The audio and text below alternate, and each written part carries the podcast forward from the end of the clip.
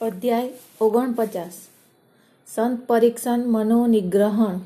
શ્રી ગણેશાય નમ, શ્રી સરસ્વતે નમ, શ્રી ગુરુભ્યો નમ, શ્રી ગુરુદેવતાય નમ, શ્રી સીતારામચંદ્રાભ્યાય નમ, શ્રી સદગુરુ સાઈનાથાય નમ. ઉપોદઘાત વેદ તથા પુરાણ પણ સદગુરુ બ્રહ્મની પૂરેપૂરી પ્રસંગા પ્રશંસા કરી શકતા નથી. તો પણ આપણા જેવા અજ્ઞાની જન સદગુરુ સાંઈબાબાનું વર્ણન કઈ રીતે કરી શકે? માટે આ બાબત ચૂપ રહેવું જ સારું એમ અમે માનીએ છીએ. ખરે રીતે સદગુરુની પ્રશંસાનો ઉત્તમ માર્ગ મૌન જ છે. પણ શ્રી બાબાના સદગુણનું આપણું મૌન વ્રત ભૂલાવી દે છે અને સ્વ જ મોડું ઉગડી જાય છે. સગા સ્નેહી મિત્રો આપની જોડે જમવામાં ન હોય તો ઉત્તમ ભોજન પણ આપણને લુખ્ખું લાગે છે. સૌ સાથે બેસીને જમીએ ત્યારે જ તેમાં મીઠાશ આવે છે. એવું સાંઈ લીલા મૃતપાન બાબતનું પણ છે. આપણે એકલા એ અમૃતપાન કરી શકતા નથી. આપણા બંધુ મિત્રોને પણ સાથે રાખવા જોઈએ. જેમ વધારે સ્નેહીઓ આપણી જોડે હોય તેમ વધુ મીઠાશ આવે છે. શ્રી સાંઈબાબાએ પોતે જ આ કથાઓ સ્ફુરાવી છે અને તેમની ઈચ્છા મુજબ જ તેમને લખાવી છે. આપણો ધર્મ તો તેમનું સંપૂર્ણ શરણ પકડી તેમનું ધ્યાન ધરવું એટલો જ છે. યાત્રા, વ્રત, દાન એ સૌ કરતાં તપ વધુ સારું છે. તપ કરતાં હરિનું પૂજન વધુ સારું છે અને સૌ કરતાં વધુ શ્રેષ્ઠ તો સદગુરુનું પૂજન જ છે. માટે મુખેથી સાંઈનાથ જપ મનમાં તેમના વચનોનું ચિંતન, આંખે તેમના રૂપનું ધ્યાન, અંતરમાં તેમનો પ્રત્યેનો સાચો પ્રેમ અને હાથે તેમને ખાતર જ સર્વ કર્મ કરવા એટલું જ આપણું કર્તવ્ય છે. આ સંસારમાં બંધન કાપવાનો આ કરતાં બીજો કોઈ સરળ માર્ગ નથી. આમ આપણે ધર્મ બજાવીએ તો સાંઈ શ્રી સાંઈ સહાય કરવા તથા મુક્તિ દેવા બંધાયેલા છે. હવે આપણે આ અધ્યાયની કથા સાંભળીએ. હરિ કાનોબા મુંબઈના હરિ કાનોબા નામે એક જણે મિત્રો પાસેથી બાબાની ઘણી લીલાઓ સાંભળી, પણ તે શંકાશીલ હોવાથી કંઈ માનતો નહોતો. તેથી જ બાબાની પરીક્ષા લેવા ચાહતો હતો. તેથી મુંબઈના મિત્રો જોડે તે શેરડી આવ્યો. માથે જરીનો ફેંટો તથા પગમાં નવા ચંપલ તેને પહેર્યા હતા. દૂરથી બાબાને જોતા જ તે જઈ સાષ્ટાંગ પ્રણામ કરવાનું તેને મન થયું. પણ નવા ચંપલ રેડા મૂકીશ તો કોઈ ઉપાડી જશે. એવી બીક લાગતી હતી. છતાંય ચોકમો એક ખૂણામાં ચંપલ ઉતારીને મૂક્યા અને મસ્જિદના પગથિયા ચડી બાબાના દર્શન કર્યા. ભક્તિભાવથી બાબાને નમન કર્યું તથા બાબા પાસેથી ઉદી પ્રસાદ લઈ પાછો ગયો. અને પેલા ખૂણામાં જોયું તો તેના નવા ચંપલ કોઈ ઉપાડી ગયા હતા. શોધ થતાં મળ્યા નહીં.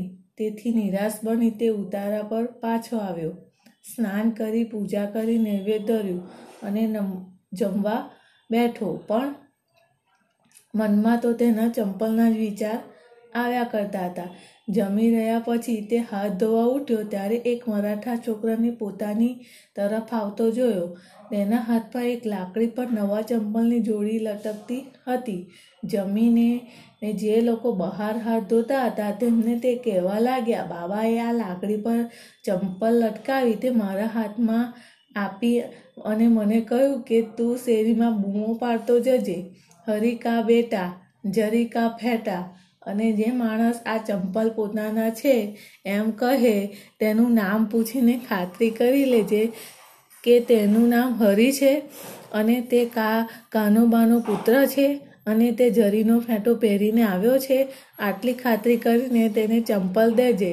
આ વાત સાંભળતા જ પેલો હરિ કાનોબા આશ્ચર્ય પામ્યો અને છોકરા પાસે જઈને કહ્યું કે, ચંપલ મારા છે. મારું નામ હરિ છે અને હું જ કાનોબાનો પુત્ર છું. આ રહ્યો મારો જરીનો ફેટો. એથી છોકરાને સંતોષ થયો અને પેલા નવા ચંપલ તેને આપ્યા.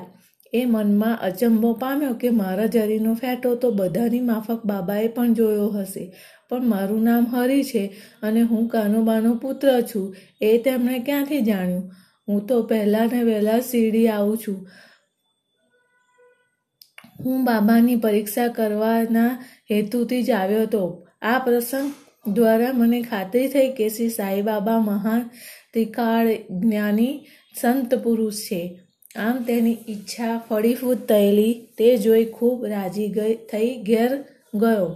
સોમદેવ સ્વામી, હવે બાબાની પરીક્ષા લેવા આવનાર એક બીજા જણની કથા સાંભળો. કાકા સાહેબ દીક્ષિતના ભાઈ ભાઈજી નાગપુર રહેતા હતા. સન ઓગણીસો છમાં તે હિમાલય ગયેલા.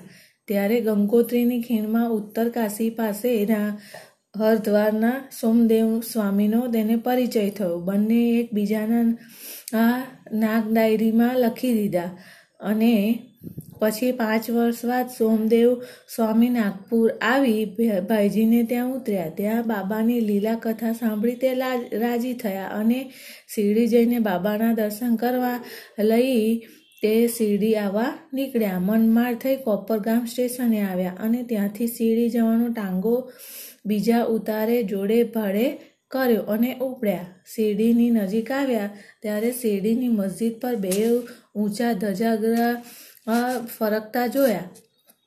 સામે સામાન્ય રીતે વિવિધ સંતોની રહેણીકરણી રીતભાત, બાહ્ય દેખાવ વગેરે જુદા હોય છે, પણ આ માણસે આ બાહ્ય દેખાવ પરથી એ સંતનો ખ્યાલ કરી ખ્યાલ કરી બાંધવો નહીં. પણ આ સોમેશ્વર સ્વામી ભૂલ્યા. ધજાગરા ફરકતા જોઈ તેમને એ મનમાં જ થયું, સંત વળી આવા ધજાગરાનો સો મોહ છે? શું એમ કરવાથી સંત પણ ઓળખાતું હશે? આથી તો તેમને પોતાને કીર્તિનામા નામનાની પડી છે એમ જ લાગે છે. આવા, આવો ખ્યાલ મનમાં બાંધીને શેરી જવાનું બંધ રાખી પાછા વળવાની તેને ઈચ્છા થઈ અને જોડેના ઉતારુઓએ તેને કહ્યું, હું તો પાછો જાઉં છું. ત્યારે પેલા લોકોએ પૂછ્યું, તો પછી આટલે દૂર કેમ આવ્યા? હજુ તો આ ધજાગરા જોઈને તમારું મન દગી ગયું છે. ત્યારે શિરડીમાં રથ પાલકી ઘોડો અને એવી એવી ચીજો જોઈને તમને શું નહીં થાય? એથી સ્વામી મૂંઝાયા અને બોલ્યા, આવા ઘોડા પાલકી છત્ર, ચામરવાળા સાધુ મેં તો ઘણાએ જોયા છે.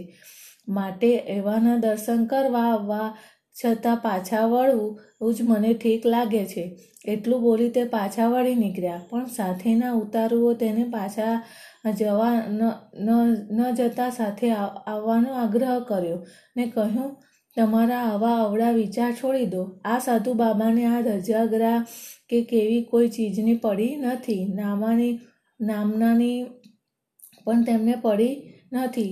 ગુરુ પરના પ્રેમ ભક્તિને લીધે ભક્તોએ જ પણ તેમને પડી નથી. ગુરુના પર પ્રેમ ભક્તિને લીધે ભક્તોએ જ આ બધી વસ્તુ એકઠી કરી છે. છેવટે સ્વામી સમજ્યા અને સીડી આવી બાબાના દર્શન કર્યા. મસ્જિદમાં જઈ ચોકમાંથી બાબાના દર્શન કરતા તેના, તેનું અંતર દ્રવ્યું આંખમાં આંસુ આવ્યા. ગળું રૂંધાયું અને રોમાંચ થયો. એવી અવળી મતી ફરી ગઈ. પોતાના જ ગુરુના વચનો યાદ આવ્યા. જ્યાં આપણું મન આનંદ પામી આકર્ષાય, તે જ આપણું શાંતિનું પવિત્ર સ્થળ ગણવું. બાબાની નજીક આવતા તો તેમને ચરણરજમાં આળોટવાની તેમને ઈચ્છા થઈ.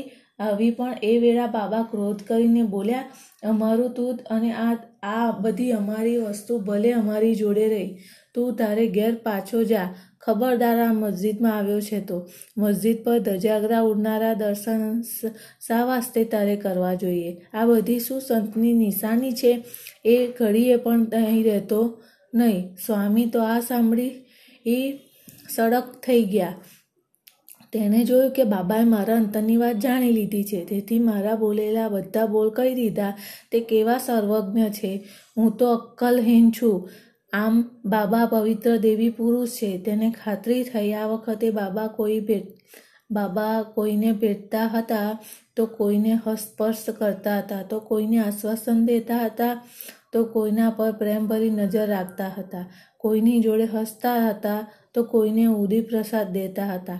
આમ પોતે સૌને રાજી કરી સંતોષ પમાડતા હતા. સ્વામીએ જોયું કે મારા એકલા પર જ બાબાની આવી નારાજગી કેમ? દીર્ઘ વિચાર કરતાં તેને સૂઝી આવે કે મારા અંતરમાં જેવા વિચાર ગોળતા હતા, તેનો જ આ પ્રત્યાગોત રૂપે બાબા વર્તતા હતા. આ પરથી મારે પાઠ શીખવો જોઈએ અને સુધરવું જોઈએ. બાબાનો ક્રોધ તો છુપા આશીર્વાદ સમ હોય છે. એ વધુ તે સમજ્યા અને પછી તો બાબા પર શ્રદ્ધા દઢ થઈ અને તે બાબાના અનન્ય ભક્ત બની ગયા. નાના સાહેબ ચાંદોરકર. નાના સાહેબ ચાંદોરકરની કથા આ અધ્યાય પૂરો કરીએ છીએ કહીને આ અધ્યાય પૂરો કરીએ છીએ એક વાર મસ્જિદમાં નાના સાહેબ માળસાપતિ તથા બીજા ભક્તો જોડે બેઠા હતા. એવામાં બીજાપુરથી એક મુસ્લિમ ગૃહસ્થ જનાના સાથે બાબાના દર્શને આવ્યા. તેની જોડે પરદાનશીલ બે ભાઈ બાઈઓ હતી. તેની નાના સાહેબ ઉઠવા જતા હતા. પણ બાબાએ તેને ઉતારો ક્યાંય બાઈએ બાબાના દર્શન કરી બાબાના ચરણ પડવા સારું મોઢા પરથી બુરખો ઊંચો કર્યો અને પૂછી બુરખો પહેરી લીધો. એ વેળા નાના સાહેબે એ સ્ત્રીનું મુખ જોઈ તેના રૂપથી અંજાઈ ગયા અને એ મુખ ફરીથી જોવાની મનમાં વૃત્તિ જાગી. નાના નાના મનની આ ચંચળતા જોઈને એ સ્ત્રીના ગયા પછી બાબાએ તેમને કહ્યું, નાના તું નાહકનો કેમ આવા ભાવથી શરમાય છે? ઇન્દ્રિયોને પોત, પોતપોતાના ધર્મ બજાવવા દે, તેના કામમાં આપણે વચ્ચે ન આવવું જોઈએ. આ સુંદર રૂપાળા જગની રચના ઈશ્વરે જ કરી છે. તેથી એ સુંદરતાની ભાવની પ્રશંસા કરવી એ આપણો ધર્મ છે. મન તો દદ્ધ અને શાંત ધીમે ધીમે બને છે. આગળનું દ્વાર ઉઘાડું હોય તો પાછલા દ્વારથી શા માટે પ્રવેશ કરવો? હૃદય પવિત્ર હોય તો કશી મુસીબત જ નથી. જો આપણામાં પાપ નથી, તો પછી ડરવું શા માટે? ભલે આંખ આંખનું કામ કરે, એથી તારે શરમાઈને નીચે શા માટે જોવું પડે? એ વેળા સામા ત્યાં હતા. બાબાના ઉપરના વચનનો અર્થ કે કંઈ સમજ્યા નહીં, તેથી મસ્જિદમાં ઉતારા પર જતા સામાએ નાનાને આ વાત પૂછી જોઈ. પેલી પરદાનશી રૂપાળી બાઈને જોઈને પોતે કેવા ચંચળ ચિત્ત થયા હતા એ વાત બાબાએ કેમ જાણી તથા એ બાબતનો કેવો બોધ બાબાએ આપ્યો? એ બધી વાત નાનાએ તેને કહી. બાબાને આ વસ્તુ કહેવાનો અર્થ નાનાએ એ તેને આ પ્રમાણે સમજાવ્યો. આપનું મન સ્વભાવથી જ ચંચળ છે. તેને વિકૃત થવા દેવું જોઈએ નહીં. ઇન્દ્રિયો ચંચળ બને તો પણ દેહ પર સંયમ રાખવો. તેને અધીર થવા દેવું નહીં. વધુ પાછળ ઇન્દ્રિયો ભલે દોડે, પણ આપણે તેના પાછળ દોડી તેની પ્રાપ્તિની જંખના ન કરવી જોઈએ. ધીરે ધીરે ટેવ પાડવાથી આ ચંચળતા જતી રહે છે. આપણા પર ઇન્દ્રિયોને સત્તા જમાવી દેવી જોઈએ. નહીં. અલબત્ત ઇન્દ્રિયો પર સાવ નિયંત્રણ શક્ય નથી. પ્રસંગ જોઈ તેના પર યોગ્ય દાબ રાખો. સુંદરતા ચક્ષુનો વિષય છે. માટે નિર્મળ બનીને સુંદર પદાર્થ જોવા. તેમાં બી કે શરમને સ્થાન નથી. પણ એ વખતે કોઈ પાપી વિચારને મનમાં ન આવવા દેવા જોઈએ. કામના રહિત ચિત્તની ઈશ્વરની સુંદર કૃતિઓ જોવી. તેથી સ્વાભાવિક ઇન્દ્રિયો પર નિયંત્રણ આવતું જશે એવી સુંદર વસ્તુને આનંદથી નિરખવામાં ઈશ્વરની અજબ શક્તિનું સ્મરણ જ થશે. જો બહારની ઇન્દ્રિયોને કાબૂમાં રાખ્યા વિના મનને તેની પાછળ દોડવા દઈ તેમાં જ તેને આસક્ત રાખશું, તો આપણા જન્મના મરણના ચક્રનો કોઈ અંત જ આવવાનો નથી. ઇન્દ્રિયોના વિષય જ હાનિ કરતા છે. સારથી તરીકે વિવેકને રાખવાથી મન પર કાબુ આવશે અને આપણા ઇન્દ્રિયોને ખોટે માર્ગે જતી રોકશું. આવા સારથી રાખવાથી જ અંતિમ સ્થાન વિભુપદ સુધી આપણને પહોંચી શકશું. જ્યાંથી ફરી ફેરો જ નહીં.